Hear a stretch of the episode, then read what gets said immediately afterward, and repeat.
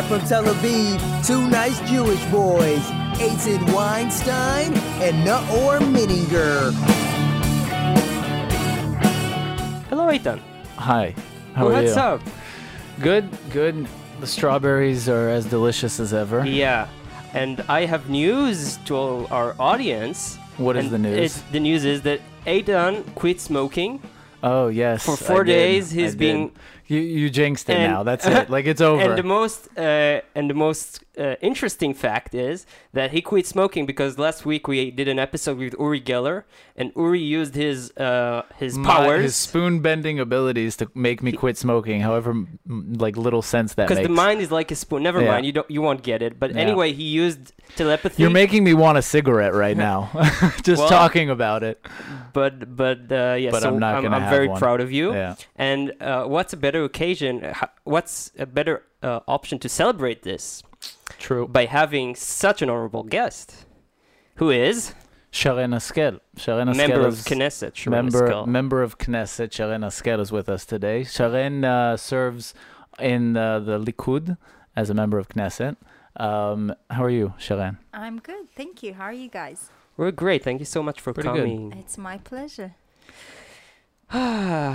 Let's just just I- savor the moment. yeah, you're you're a first you member know- of Knesset, so yeah, you know, it's an probably honor. our it's probably a, our it's last. great honor. Yeah, Thank you. I will spread the word about Please the do, beautiful please do. strawberries that you guys uh, serve here. I'm sure there's gonna be a few more coming up. you know, they say that up until like um, a few years ago, uh, they used to serve in the Knesset during the meetings, uh, burekas and, and all kinds That's of. right. And then, like two years ago, um, burekas is how do you how can you describe it to our American audience? They know what it is. They. Okay, but uh, but then like, a year or two years ago, they switched. uh, They replaced it with uh, vegetables and and fruits, and since then everyone is depressed more or less all why, the time. why did they switch it? Was it not healthy or something? No, Have you seen some of the really not- Knesset not members? healthy, yeah, and the vegetables are really good. Particularly as a vegan, Uh-huh. uh, I really enjoy them because otherwise they still bring sometimes burekas, and it's always with cheese or you know. Yeah. Uh, so I don't get, cheese. That's how they. Yeah, so I don't get to eat them, and so when Yeah. they bring vegetables and fruit, you know. you're happy. Yeah. Um, so You were just at the inauguration. yeah, Yeah, that's right. You just got back. When did you get back? Um, I got back on Thursday. mm-hmm. Um, I was in Washington for about three, four days. Then I flew to Texas, to Austin. Mm-hmm. Um, the inauguration was a great experience. so you're the Jew who was in the inauguration. I heard there was one. I think there were quite a few. It was quite impressive, even having a rabbi speaking after Yeah. Trump's speech. Uh, that was very touching. Uh, and yeah, I, I guess it was an honor that I had the opportunity to participate in it.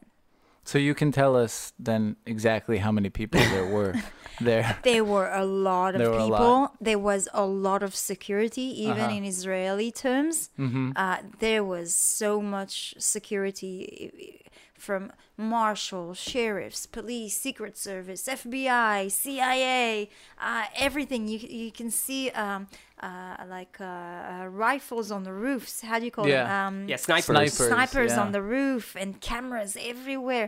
It was absolutely uh, something that we never experienced here in Israel. You know, even with all of our security, we haven't seen something like that. There Yeah. was at least a million, a million and a half cameramen there, yes. as Trump would put it. But anyway, I want to ask you because I mean you were there, and we've now you know had Trump in in the presidency for his first week, which It's been a week. it's been a week. It's been more than a week now. Yeah, but what a week it has been. It has been quite a week. And um, you know, a lot of people didn't expect to see this happen, and so it, there's there's a certain feeling of shock, and there's certain feeling of like taking it in. I'll tell you what, I think that part of what we're doing maybe a little bit wrong in our generation, uh, and maybe also the new generation of reporters, is trying to predict the future. Yeah. And we can't predict the future. I mean, there's always two possibilities, and you never know for a fact what's going to happen. And instead of reporters and, and us you know discussing of what on what's happening uh, what might be consequences or of each one of them we're too much occupied in trying to predict what is going to happen. This is the result that's going to happen because of this or that. And i think it's a somewhat of a wrong approach as well. And i think that it's also um, missing a huge uh, uh, point of what the media needs to be. You know, we're not watching the media for someone to tell us what will happen in a week or, or two months or telling us, you know, we're there for them to report us about what is happening now, to analyze what is the current situation. You know, yes, they can, they can, they, they should report also what should be developed by their assessment if this happened or that happened. But from there to get to a point where they're actually saying this is what is going to happen. But isn't it what they did during the past week? I mean, I follow the New York Times and, and the reporters on Twitter. They've been, what have they have they been doing that's different from, from what you're saying? You know, I, I don't un- understand, because okay, no- so they've been reporting. We were talking about the election. No one's like predicting Ah, it to be like that. You know, having like no one would imagine that Trump will be elected, and it is Right. also a lot because of the media and how they reported it, the way that they reported right, it. Right, you're We've talking seen it- before the elections. and we've seen it even here in Israel as well, you know, predicting Mm-hmm. Yeah. the future. And so no one w- assumed that the Likud will receive 30 seats because of the way the reporters would report it. in Hebrew, So- we call it the Yom Kippur of the media.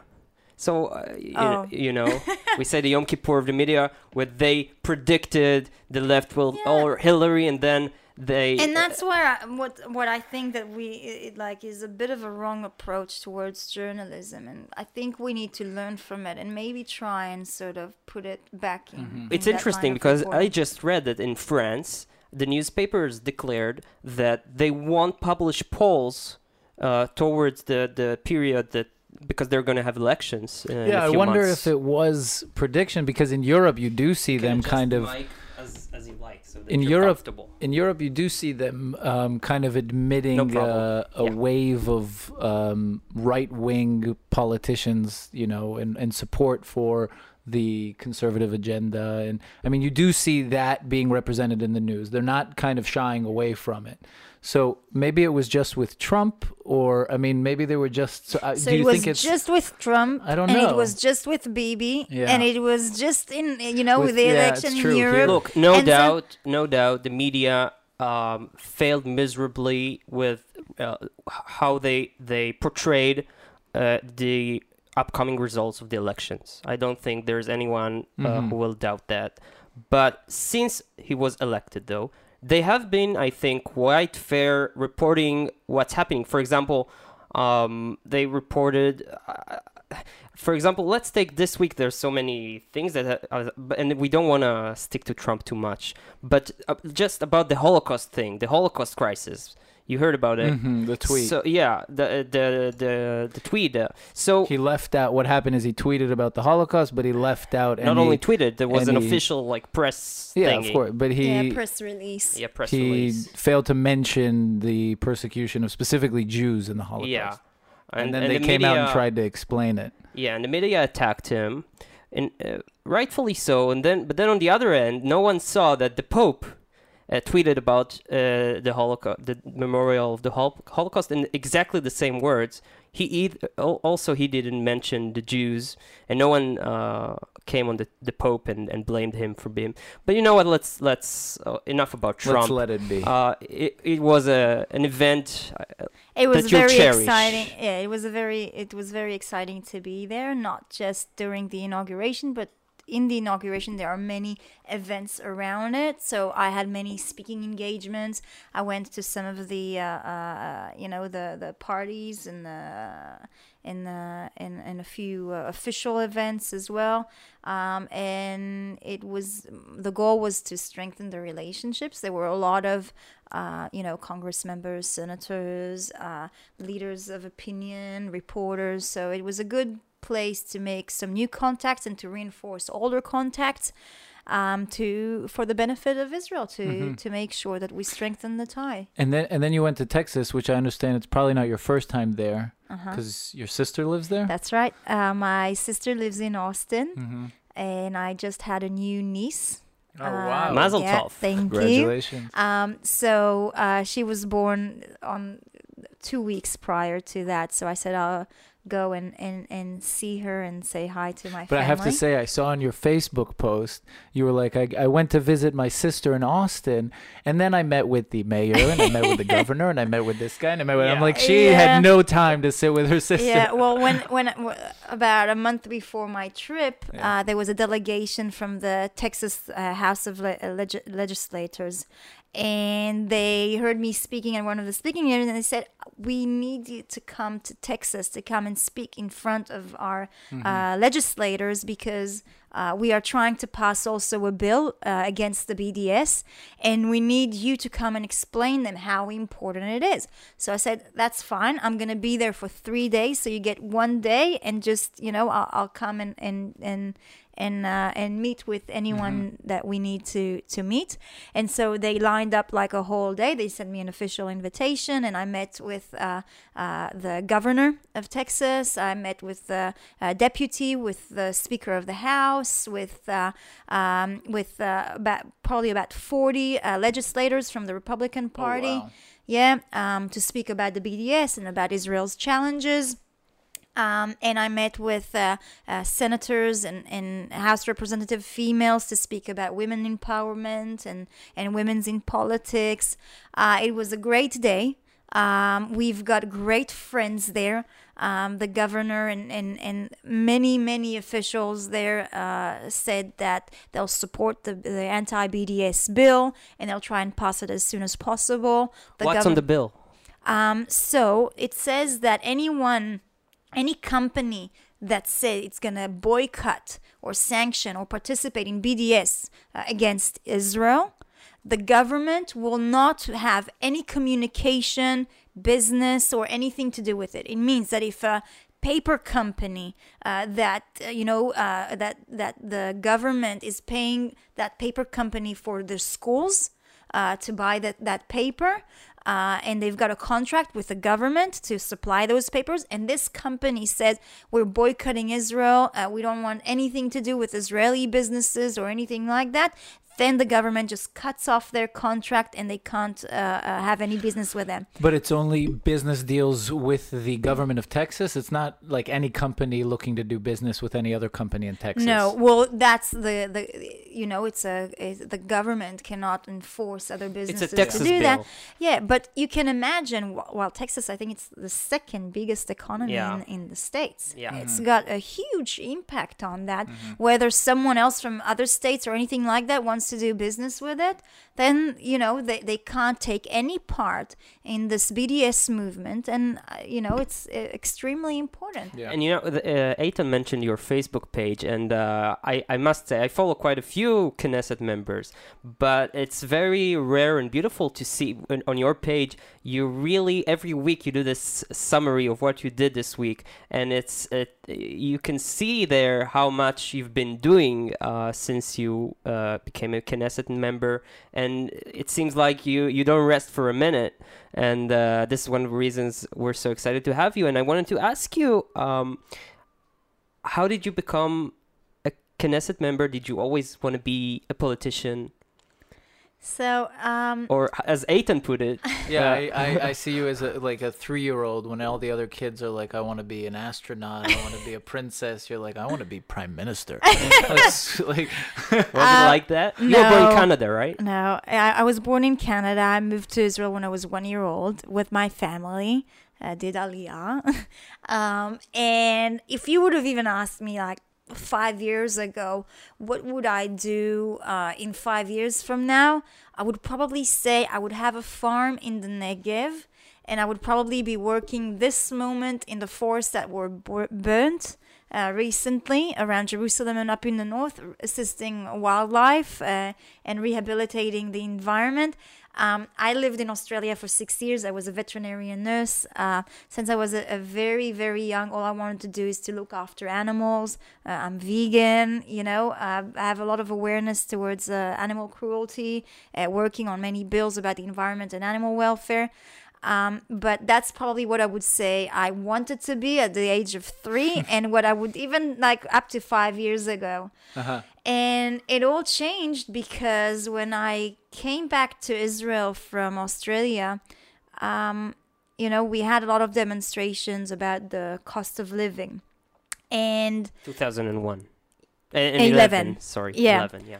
And uh, most of the approach here in Israel is a very socialistic economical approach. That's a popular approach. Yeah. Uh, but many people don't understand that the only way to resolve the cost of living, to lower it, is by applying finally some capitalistic, liberal principle of economy in our economy. That's the only way to the, reduce the cost of Moderated. living. I mean, it needs to be carefully It will. because you see Israel what will never. in the states. look, no, Israel will never be able to be fully capitalistic. We're a very small country. It's very uh, communal society, and so uh, there, there's barriers uh, of, Yeah. Of what is possible to even being done here in Israel.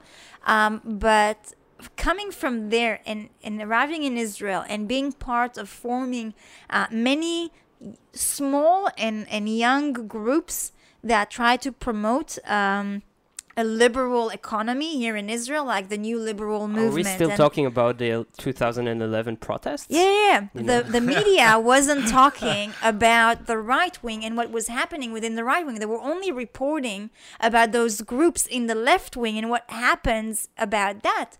But uh-huh. in the right wing, there were many groups like there's the new uh, liberal movement and the uh, young liberals in the Likud and and there's many different groups like that that started forming discussing the issue of the cost of living and how can we resolve it and the more we talked about it uh, with uh, professors and everything the more we understood that the only way to resolve it is by liberating our economy yeah. and this is how I started how getting that- in. It's funny how that word changed because it became liberals.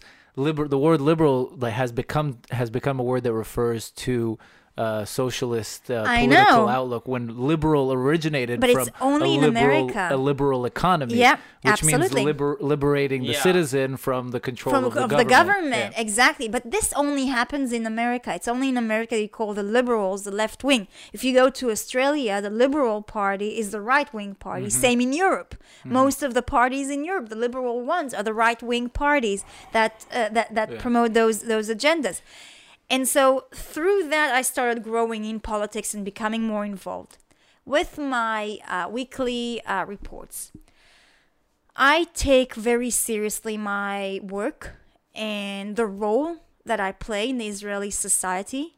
Uh, coming from a place that I understand that a lot of citizens, not just in Israel, but all around the world, don't believe politicians anymore. Uh, they think the po- the political and democratic system is corrupted, and, and, and there's a huge, there's a very terrible stigma on politicians. So coming from there, it's extremely important for me to change that. I believe that the only way to change this is by getting the people more involved in politics and in the day-to-day life of politicians and through transparency because it's easy i mean I, I don't say that politicians in israel around the world didn't earn that uh, in some of them in some ways What, what do you, Earn what do you mean? uh, the, the the bad the bad stigma Ah, okay. about Oh, politicians they earned it.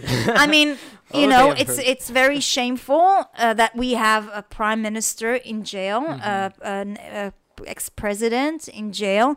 Uh, in in a sense, in a sense, it's it's shameful, but in all another sense as well, I'm really proud because it means that our system is quite healthy. Yeah. That it discover these things and and that what that's happened. We've had an But- Italian here on the show who told us, you know, in Italy, uh, uh, a prime minister will never, go to jail. Never. Absolutely. So I'm really proud of the same sense that our system is healthy.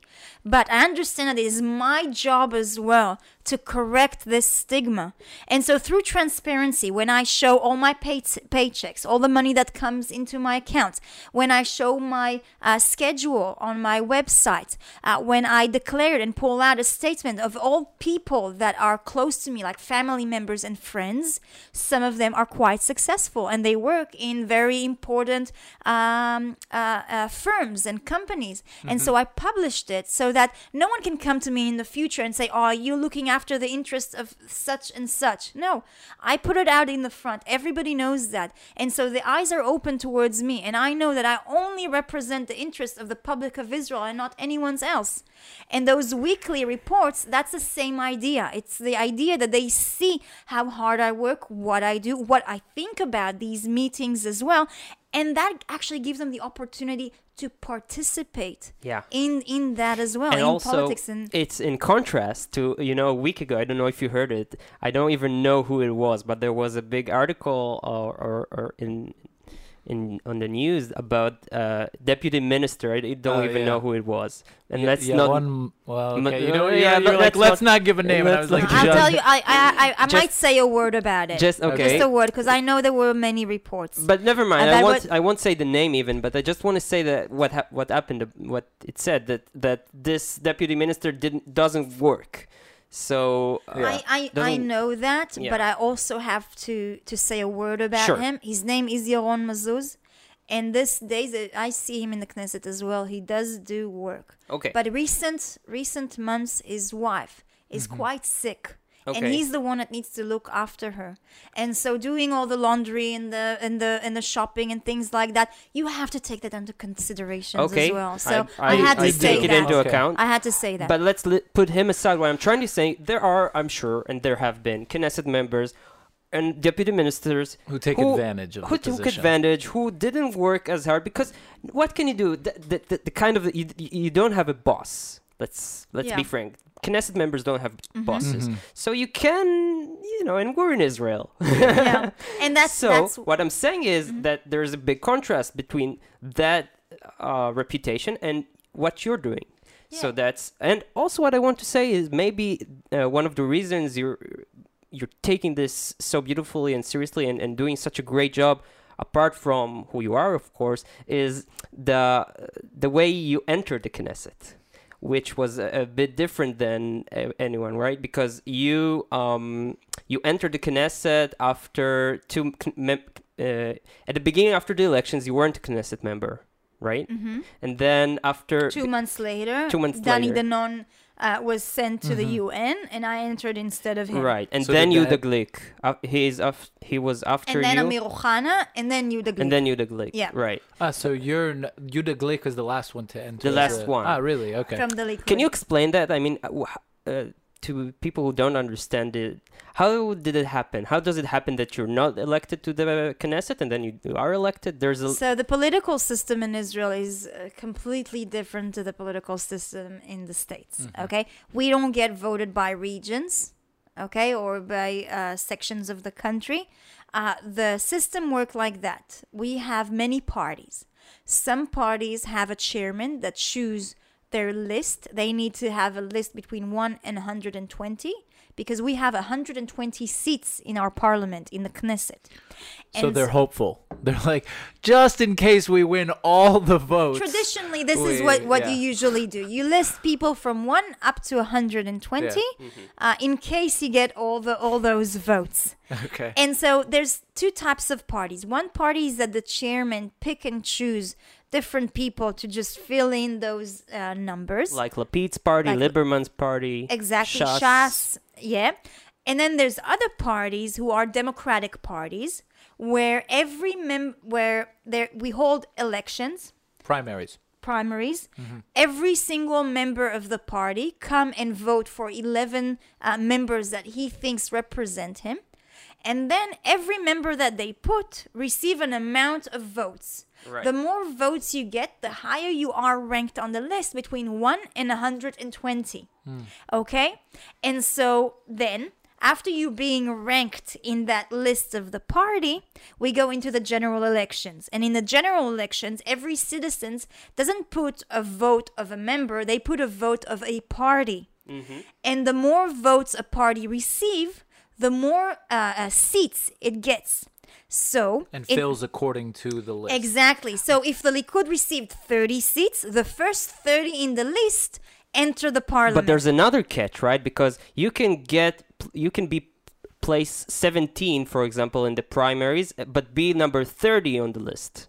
Because Yes. there are like uh, There's a few spots that are held. reserved. for example, for minorities, there's one spot. that- One spot. women? One no, it's not held for women.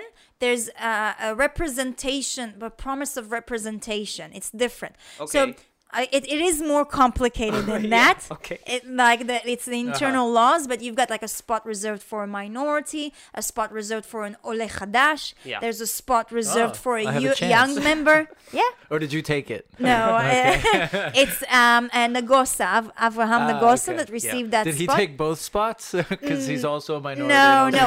Ayub Kara received the minority okay. one. Okay, okay. And then there was the youth spot, so someone under the age of uh, 35. Mm-hmm. Uh, and so on, and then uh, also spots for regions. So for like someone from Tel Aviv, and someone from the south, and someone from the north. So, that's pretty frustrating because then you can ge- be elected number 15 but end up in number 30 something. Yes, it is, but this is, you know, this That's is how it part of it. And we do want to have as much of a, of a variety of different types of people in our party because we do believe that our party represent a, a huge amount of citizens. It's Mm-hmm. like this wide party. And so it's important that all of our representatives come from different Yeah. places and different backgrounds or ethnicities or things like that. So how But- did you get elected then?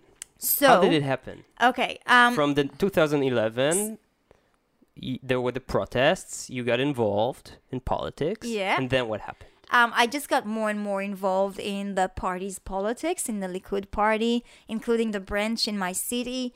Uh, then we had some uh, elections in our uh, local council. So the Likud, Saba? yeah. And so the, they asked me to come and run in the list of the party. Uh, I wasn't elected, but I was sitting in the board of environment. Uh, you were a the Likud member by then? Yeah, yeah. Okay. Um, and then uh, when the prime minister said we're going into elections, um, I really the the penny dropped, and I understood that if we're not going to be there, me as a young, a young from our generation that believes in this ideology that I was telling you about, if we're not going to be there to represent ourselves, no one's going to speak what we believe, and no one's going to uh, uh, defend these positions. And so eventually, this party will disappear. Because if it's not left in disappear, but there's going to be someone else that represent uh, a something or an ideology that yeah, but eventually, if it's left in the hands of you know an older generation, as they get Yes. older, then they're less representing the the. And also, b it's a weird primary system because, uh, for example, okay, the, the the Likud party has principles, right? But everyone can uh, run, and maybe he this someone like uh, has a different agenda, a bit different from the principles of the Likud. So then, if uh, the Likud is a liberal uh, party. a, uh, a, na- uh, liberal, yeah, I mean national. Uh, national, national. so uh, it's like a conservative. conservative, Yeah. yeah Neoliberal. neoliberal Yeah. exactly but then in the in the in recent years it became it became a little bit so- socialist in a sense you didn't see it um you didn't you, you didn't see it when we think about right economy right wing economy like we see in the states you don't see it in the likud party much so when when you come and talk about uh economy that is more uh um uh, what's the word? Uh, a liberal free. economy, a a liber- a liberal capitalistic- capitalistic economy exactly then then it's not that obvious in this party right Uh, uh, that well th- That's it's important. not, it, it, it, it's a it's a great point that you're raising and someone that is not from israel will not understand that because normally in all political system this is how you dictate it you know? Is the right wing and the left left wing are major uh, it's founded on economical principles. Yes. But the reality in Israel is a completely different reality. Unfortunately, uh, our our national security, our our security, like the defense uh, issues here in Israel, are extremely important, and that's what's the first thing that actually dictates whether you're gonna uh, vote right or left. And so, if if if if you come from this kind of approach, that you really believe, and this is the major thing that dictates, you know, the the belief of the people. Um, so we separate the left and right by how you view the Israeli Palestinian conflict or how you view the way to defend our borders. And we neglect the economy. and, and we neglect the economy. And because that's the first thing, the second one is the economy. And then you find something strange that you will only find in Israel, where in the left wing, you'll have socialists and capitalists. And in the right wing, you'll have socialists and capitalists. More Because- socialists usually. I Sorry? think. More socialists Well, than capitalists. so I, I, I, I disagree, but it's also don't forget that the socialist uh, approach for the economy is extremely popular in Israel because It's Israel was founded yes. on those principles. True. I mean, at a sense, you can ask, how do you create an economy out of nothing? And one of the only way that they found to do it is by uh, monitoring every single aspect of our economy, creating it. Uh, you know, having just a few people the power of, of, of, of business in particular areas so that it will be profitable. Because how do you bring investors and so on? But today we're in a completely different place. You know, we don't need those principles. It's only putting barriers in our way to have a, a, a you know to develop our financial uh, uh, situation to develop companies that we want to build or businesses that we're dreaming of creating Yeah, I mean, if you look at the trajectory though of the country, it is kind of shedding that skin as it goes. I mean, how many how many kibbutzim are socialized anymore? The most Absolutely. Yeah, but for every step forward, there are two steps backward. I, I don't feel. think so. Um, from what I've seen, and I will tell you to maybe go into the website of Kohelet, Okay. which is a, Researchers. It's a think tank. think tank. Okay, yeah. about the economy and in in in uh, society, and you can see there are progress towards liberating the economy. We still have a long way to But go. But it's despite the Knesset, not because of the Knesset. Um, I'll tell you what. Uh, it's mainly because of uh, of the Prime Minister Benjamin Netanyahu and the principle that he started founding as a Knesset member, as a as a uh, as a Treasury uh, uh, minister, and today as a Prime Minister. He's leading the way towards there, and many people follow and continue and back him up and support and continue to do that. I won't argue with you. I just I will just give an example. For example, one of the That's the most Jewish thing you've said on I the won't podcast so far. I won't argue, but I But- will say just as a, as an anecdote, after the 2011 uh, demonstrations, one of the most, uh, to me, uh, ridiculous thing that Netanyahu did and the government did, they uh, raised the tax for uh, the stock market uh-huh. To 25%. So you are taxed today 25%. They raise taxes. I mean, in the states, uh, if you you won't see Republican Party raise taxes usually, but here everyone raises taxes. Well, the standard is different. I mean, you also are, you Don't have a whole. But di- you see, it's very frustrating to me because I don't know for whom to vote if I'm.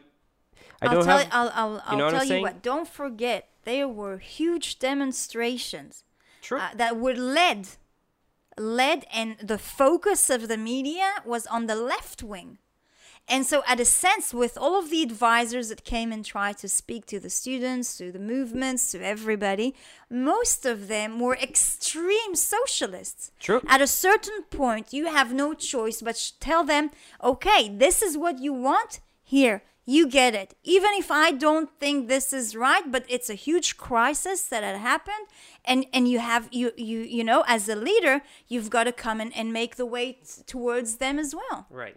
So uh, with the system, uh, you decided to run. How do you? What? Which place uh, were you placed in the in the list? 31 And how many people voted for you? More or less, six thousand, um, seven thousand. 4200 So to get in the Knesset, you this is uh, like a, more or less the minimum amount of voters inside the Likud party. Right? As What do you mem- mean? members of the Likud, 4,000. Members of the Likud voted, Yeah. and that's what it took to get in to be a Knesset member. Yes. We're So just we're, tr- we're preparing. Well, Oh, that's no, good. what I'm trying to say is so can I sign you up for the party? Like to join well, as I'm members? signed, by the Oh. way, with the Likudnikim Achadashim. We'll talk about it maybe later.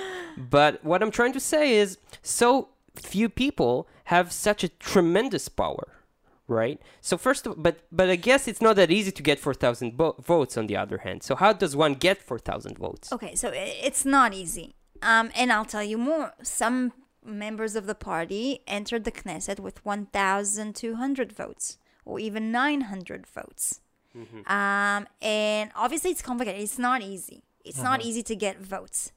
Um, but the way this, like, if you- Members of the Likud entered with a 1,200? yeah. Ah, okay. Um, for example, Amir I think he received about 1,400. Um, yeah, I believe uh, Yaron Mazuz received about 900. Don't take me. Um, I think. So how did that happen? 'Cause Yoav Yaron- Kish received 1,800. Because Yoav Kish is above you on the list. Yes, So this is because there, there are spots preserved Ah, okay. for his area. Yeah, it's So- ridiculous. yeah so it's it's a it's a complicated backwards. system but i do believe in this in this system the problem is that the citizens don't take the democratic power that was given to them Explain. Today, today in Israel, we only have about 2% of the population that are members of party. That's a tiny amount of people. If you would go to your parents or your great grandparents, um, they would tell you almost everybody would be members of party. And so it would be the general public that would actually vote for their members. They would know them, they would interact with them. Today, when you only have 2% of the population uh, as party members, it creates huge problems. It means that we only have in the Likud, for example, in the last election, 120,000 um, uh, members of party. Members, not voters. members of party. Members of party. Yeah. Of which only The- like 50% vote. Absolutely. About 60,000 people arrived to vote. And so 60,000 people dictated who are going to be 30 members of Knesset. and the mo- the most important ministers. Absolutely. and the prime minister, the head of the Likud Yes. party, is also chose by the chosen by these sixty thousand people. 60,000. You can fit that in like some football stadiums in the Yes, States. So- absolutely. So it means that if I am not a member of the Likud party or the Labour party, I vote in the general elections. My vote uh, has the it's like minimum effect on, one on of the three million, agenda. one of two million. But if I am a member of the Likud party, which costs like 100 shekels a year, and every citizen Uh, can uh, be 62, 60, 62, 62 shekels, a year, something like and that. that's it basically. You I- almost had me convinced until you said 62 shekels. it's like Uh, Nah. A year, and that and makes a you year, a member. and then I can vote You- for the head of the party Mhm. and for what? And All's good. 64 shekels, and we're corrected. 64. Okay, okay. Well, I'll give it to shekels. No, it's Eitan. good. Yeah. I, I'm. I, it's rare to see someone who like is so sticks to facts. So it's good. Um, and that means that you have a huge, Huge power. impact Yeah. on who are going to be your representatives. It is so important. This is power that citizen just gave away to other people to control, and that's why small groups of of group of of people, for example, settlers, sorry, the settlers. well, you know, le- let's take the the new the the, the the liberal the the new liberal movement. You know, the the liberal in the in the Likud. Likud, because there are movements inside the Likud Yeah. party. You know, they they were a group of about 500 people. Today, they're a group I think of about 2,000 people. They can choose just them one Knesset member. Yeah. You know, actually 11 Knesset members. You know, it's a huge power that a small group have in their hands. If if half of the allegedly one million, uh, you can eat also strawberries. Thank That's you. fine. I w- we, we won't tell anyone.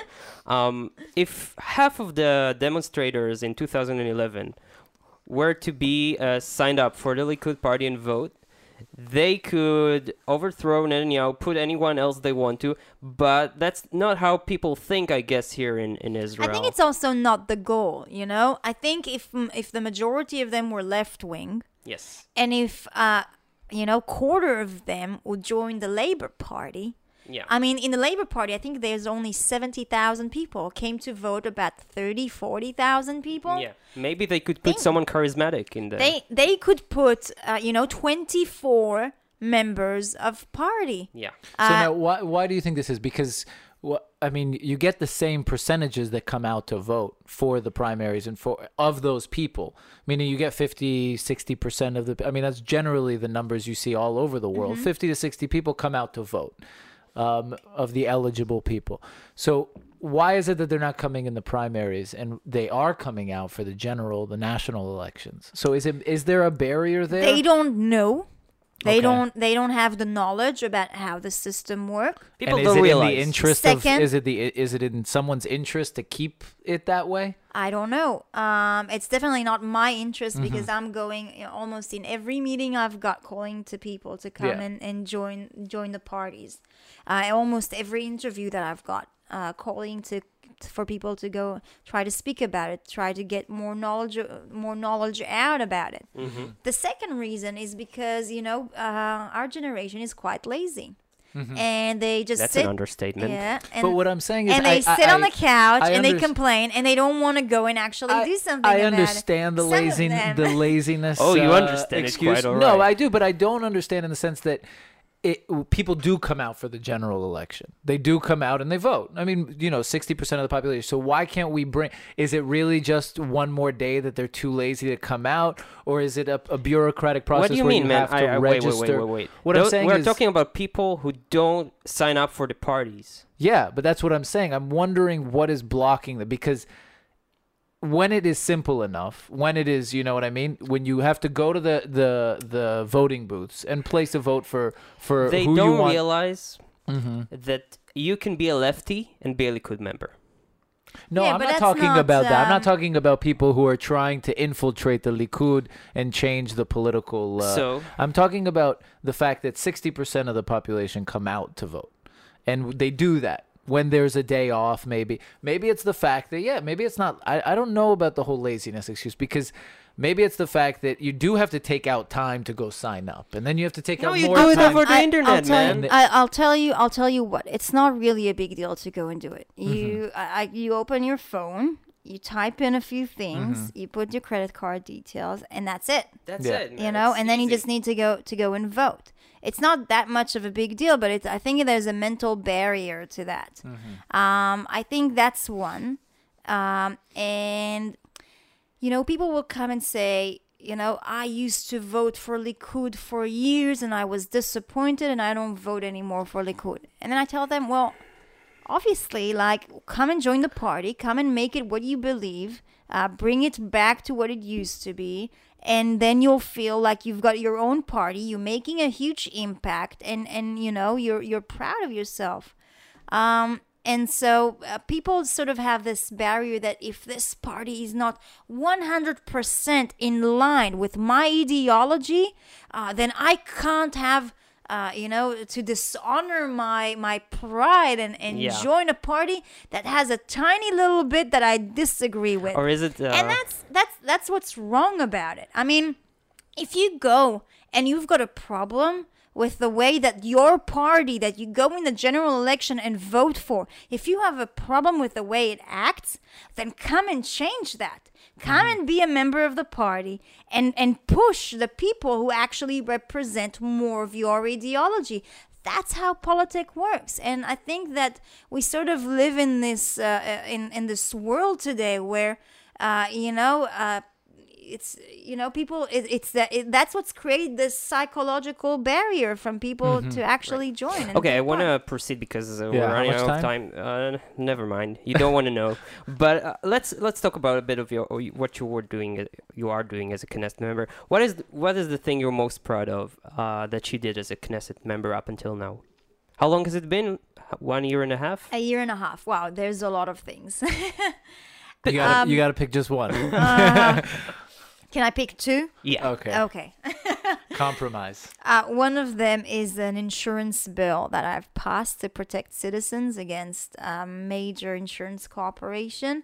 Uh, there's a huge problem today with insurance companies who don't pay people uh, their, you know, the amount that they need to get uh, for either medical problems, car problems. Uh, when you get older and you had insurance all your life, they try to avoid it. So I made a legislation that changes that and give the power to the people rather than to the businesses. Um, that I'm I'm It's super 45 minutes, man. Okay. I'm super proud of that. And the other thing is the decriminalization of cannabis users Uh-huh. uh, in Israel, which just happened last week as well. yeah, Um, congratulations on that. Thank you. That was a really long journey. It took about a year uh, to convince the Minister of Interior uh, def- uh, Security, Security. Uh, to change, completely change his opinion. Mhm. Uh, from completely opposing it to the point where last week he was with a huge sign in the background calling for decriminalization of cannabis users. And I'm super proud of it for a few reasons because it took so long in a way to convince someone to change his basic ideology and, and, and you know principles and you know what it proved to me that through the political system i can i can change the world to people and How'd you do it though? Did you like? Were you like, um, here, ha- just try it, man. Just try it. Give it a try. no not at all Okay. um it, it, it is like a, a political it, it's a uh, the way of the democracy works and and it's through a few different bills that i proposed and changing it adjust ad, adjusting it towards what uh, wa- a compromise that i reached with those uh, min- different ministries to the point where we're uh, uh, creating a committee uh, from government officials to come and inspect the criminal the, the law in Israel that criminalize eh, you know people that if they even What's the situation now? so today even if you tried once or you know your kid was, was caught in a party uh, uh, with cannabis he'll get a criminal record he'll be trialed and he can sit in prison for more than three years. That's the law here in israel. There's people yeah, i got a research showing that in 2009 there were about 498 people who sat in prison for up to a year just because of self-use. This is not, uh, uh, uh, you know, uh, Distributors, or distributors or dealers. dealers or anything like that. This is even if you once were caught with with cannabis, which is ridiculous. We have a we had last year 18,000 records, criminal records that were open to normal citizens just for the self-use of cannabis. Uh-huh. And so we're creating this uh, society of criminals where they didn't do anything like uh, uh, dealing or anything like that. They were only caught sometimes even once with cannabis. And So what's going to happen now then? What's the change? Okay, so this after after the committee and the uh, you know we brought experts to come and, and and check what's the situation today, and we were able to change minds of you know the authority for uh, alcohol and drug abuse and and and and Mm-hmm. That was and also a big step. on the- along the Absolutely. way, it was a huge step. And then just on Thursday, where the Minister of, of Interior Defense uh, de- declared that he changed his mind and he got convinced from this committee that we need to decriminalize cannabis users. And so uh, we're not checking how we're going to proceed with this. This is uh, new. So this week I'm working on it. And I'll probably be able to give you news on the exact uh, legislation or uh, movement of what's actually going to happen probably within a week and a half or so. Now you you authored the bill originally with uh, Dov Khanin, right? Well, I wrote it and then I asked from the opposition and, and coalition as well to join that bill. How how is that working? You know, across the aisle, working So with. it was important for me to show that there's a support from it from the coalition and the opposition. Uh, there were many people who joined it. Uh, I had about 23 parliament members uh, that signed that bill, uh, which is uh, a very big amount of people. Um, and it's important, you know. It's not an issue of left or right. It's not an issue of uh, of of the you know of of the defense uh, issues in Israel or the Yeah. economical issues in Israel. These are normal people, uh, tens and thousands of people that every year become criminal that can't you know they can't work as lawyers because we don't allow criminals to work as lawyers or doctors you know if you Or were for the government. Absolutely but even if in, in when you when you were a kid or your kid at the age of 20 um, went and and w- Or was 12 caught in Eitan's case, but so you were 12 Early and you were caught and you've got a criminal record. Then comes the age of 40 and you've been with your wife. You can't bring a kid okay? So you want to go and adopt a kid to you know to have a family life they'll open up your record they'll see that you have a criminal record and they will not let you to adopt a child here in israel Yeah, no, just so that you understand the extent of what we're creating to our citizens. well, citizens you don't want children to be adopted by junkies. not absolutely, but but this is just- not. yeah. But these are not junkies. Yeah, these I'm are not just- criminals. They're not thieves. Yeah. Uh, they haven't. They they haven't done any specific crime that you know that you know that that uh, that yeah, no, Right, it's, it's unbelievable. in But something like I ask that. because it's it's um, it, it, it's these stories are always more fascinating to me because they're the ones that blur party lines, and you you you don't hear about that aspect of them because I mean you spoke about it. The national security issue kind of overshadows all these other issues. So here in Israel we have this. I mean, and other places you have party lines are very clearly defined, but here you have a lot of inter-party work. I mean, you worked with Dov Khanin, as you said, and, and other part of Meretz and and also uh, uh, HaBayit HaYehudi. yeah, You know, and also Naftali Kulanu. party, Yeah. yeah. yeah. But that's on the And you so- know. Yes, got- but it's but it is important Yeah. to show that it was from all the parties. Every single party joined the support. But not of it. every day you see like this general support. Absolutely. Not- Something not, rare. Not always. It is a rare occasions, but it's just from the understanding that, you know, we, we need to, to This is also the something like direction the world's going in. Yeah. I mean, the states at least. yeah. Colorado at least. yeah. No, actually, I think it passed in about eight states. Yeah. In, uh, yeah. Yeah. Where the Bernie Sanders supporters live. So, um, who? Okay. We're struggling. Yeah, yeah, so many questions and um, So little what time. what's your what's your goal? Like, what's your dream? W- w- if w- would you want to be a prime, mis- prime Oh my minister? You just God. came out with it, just blunt. No, I mean, uh, look, Eventually, like in in, in thirty I- years, I- okay, not I- to threaten anyone in no, the I, present. I don't, I can't tell you I have a dream. You know, I think I'm living my dream. And every single day that I wake up and go to the Knesset, uh, you can feel the burden on your shoulders, and it's a huge responsibility to take. But at the same time, it fills your heart with so much pride and Yeah. so much purpose. And and so I'm I'm actually living it every single day. Let me try to rephrase that. Let's say tomorrow there are elections, and uh, and you are second place in the Likud, and the prime minister calls you and says, "Sharren, pick a ministry. Which ministry Wow. is more is you know you're attracted to? Is So- interesting to you? There's there's a few of them obviously um, but you know at a sense i thought i always pick first the ministry of environmental issues Mhm. uh, but from working in the knesset after a year and a half i understand that all of the things that i really want to change and do are actually in the ministry of agricultural Mm. issues Why is that? um, okay, so everything to do with water, water pollution, uh, rivers, things like that. They've got the authority over them. Anything to do with animal welfare, they're the one who have the mandate to deal with. Uh, the problems with our farmers that I've been so much working with them to reduce the cost of living of food here in Israel that is quite expensive. That all goes through there. Yeah. Um, and so I think the major impact, if I would have one chance to do one uh, a term as a minister, I would definitely pick first the agricultural minister because I believe that these are the most important things and the most the things that will affect the most the everyday citizens' uh, life, day to day life, and I could do it uh, quickly, you know. And so that would be the the one that I would choose to do. Awesome. I mean, you, I have to say, um, and we probably have to finish soon. Yeah. But um, you you in in Hebrew you say uh, weird chicken, right? Of muzar. Is yeah. That, is that a well, phrase? Yeah. Like So in- how how would how you would you Well, translate so it because what I'm saying is in the in the Likud.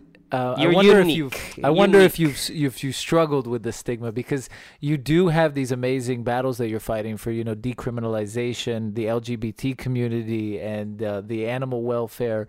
That you, I, I think I just saw a video of you at a protest for the live transport or Mm-hmm. so you, you're fighting these things that usually fall on the left side. Is there? I mean, is that is that a struggle, or because it is a bit of a weird chicken as As they say in Hebrew, as they say in which Hebrew. means unique, Yeah. unique in your party. Okay, I don't think it's unique Okay. because these issues are issues that don't have a left or right in them. Uh, the most extreme right wing, uh, you know, nationalistic, anywhere in the world, not just here in Israel, he doesn't want to drink uh, polluted water. He doesn't want to eat food that was grown in, in, in soil that has poison in it. Uh, he doesn't want to walk around and see animals suffering. Um, you know, and so this is something that is, is important. Mm-hmm. Same with the cannabis. You know, he doesn't want to see everyday citizens. Doesn't matter. You know, uh, that you'll Yeah, find cannabis users from left and right, and he doesn't want to see their people being uh, uh, uh, uh, having something wrong. No, absolutely. But I'm saying And there's a stigma. I know, and that and and and and there's a stigma to it. Uh, I understand that. Yeah. But from my point of view, it doesn't matter whether you take left or right. The goal we have the same goal. It's only that I believe in a different way to actually do that. Mm-hmm. You know, and so, for example, if we take the environmental issues. So I don't think I, I think that we need less government involvement in it, and through that we will be able to actually build a, a, a more sustainable way for caring for our environment. I'll give you an example. Um, if I believe that if someone's profiting from recycling, then it's going to happen. And so when you see those bottles that someone is getting, uh, you know, getting money for uh, uh, creating more plastic, something different from plastic out of it, and he's got the mandate to do that as a private business owner, then he goes and puts those bins and makes sure that he's got commercials on TV so that you know to go and put your bottles there so that Yeah. you can profit out of it. And so when it's a private business, they do it the best way. Yeah. If the government pays for it, it's not sustainable. It will happen, and then there's going to be a cut in the budget, and it's not Bureaucracy. going to bureaucracy. It's not Yeah. going to happen as it should happen. You know, even with clean energy, okay, here in Israel, you've got a monopoly over the uh, the electricity uh, provider, the electricity uh, We producer have one electricity and it's company. like and it's the government Yeah. and you know we're at about i think it's about 70 uh, uh, uh, milliard billion, uh, 70, 70 billion. 70 billion uh, shekels in debt Mhm. for the electricity company yeah. Obviously it's not really efficient. And more than that we've been using all these years coal to produce our electricity which is one of the most polluting way you know uh, ways to produce electricity. You can see the problems of air problem uh, up in in Caesarea in Hadera in, in all of these areas. No one wants to live no matter from left or right with polluted air. How do you solve it you give the opportunity for businesses like our amazing entrepreneur who are developing in the south solar fields uh, uh, you know uh, out in in different areas wind fields and give them the opportunity to sell to the public And not electricity regulate and regulate. and demonopolized our system of electricity uh, providers. And this Right. is coming from a capitalistic approach about caring for our environment. And Right. so you come I- from a different perspective than absolutely. the others. Absolutely. And so my goal is the same goal, but my way is a completely different way. And that's why I wouldn't say it's a strange character in, in the right wing, you know? Thank you so much. Yeah, it's been amazing, I- Sharren. Um, I have to say it's so it, no, it's amazing to see because you're very passionate, and I mean, you see when we uh, I've been following you for the you know the past couple of weeks because uh, since we we scheduled this, and we both have I think, and you're very diligent. You know, agree or not or disagree with your views. You you you're passionate. It's and you're diligent. inspiring It's very inspiring. and it gives hope Thank for you. us. yeah. And we wish you best of luck. And we Thank hope to so see you a minister and maybe more in the future. Hey, there's still a lot of work as an MK. Still- yeah, Trust me, know, I can see in the that. future. in the future. It is a Jewish podcast. We gotta go for the Jewish compliment here. Um, Thank you. and uh, just for our listeners, uh, we're on Facebook, uh, we're on iTunes. Uh, now we're on Twitter. we're we on got Twitter. some very funny tweets. very funny tweets. And follow Sharren Haskel's uh, Facebook page also. She ha- she posts some uh, English videos here and then. Al- also very good speeches that she gives from time to time. And that is it. Thank you, member Thanks a of Knesset hosting me Haskel. Thank you, Eitan. Oh well, you're welcome. Thank Bye-bye. you, Noah.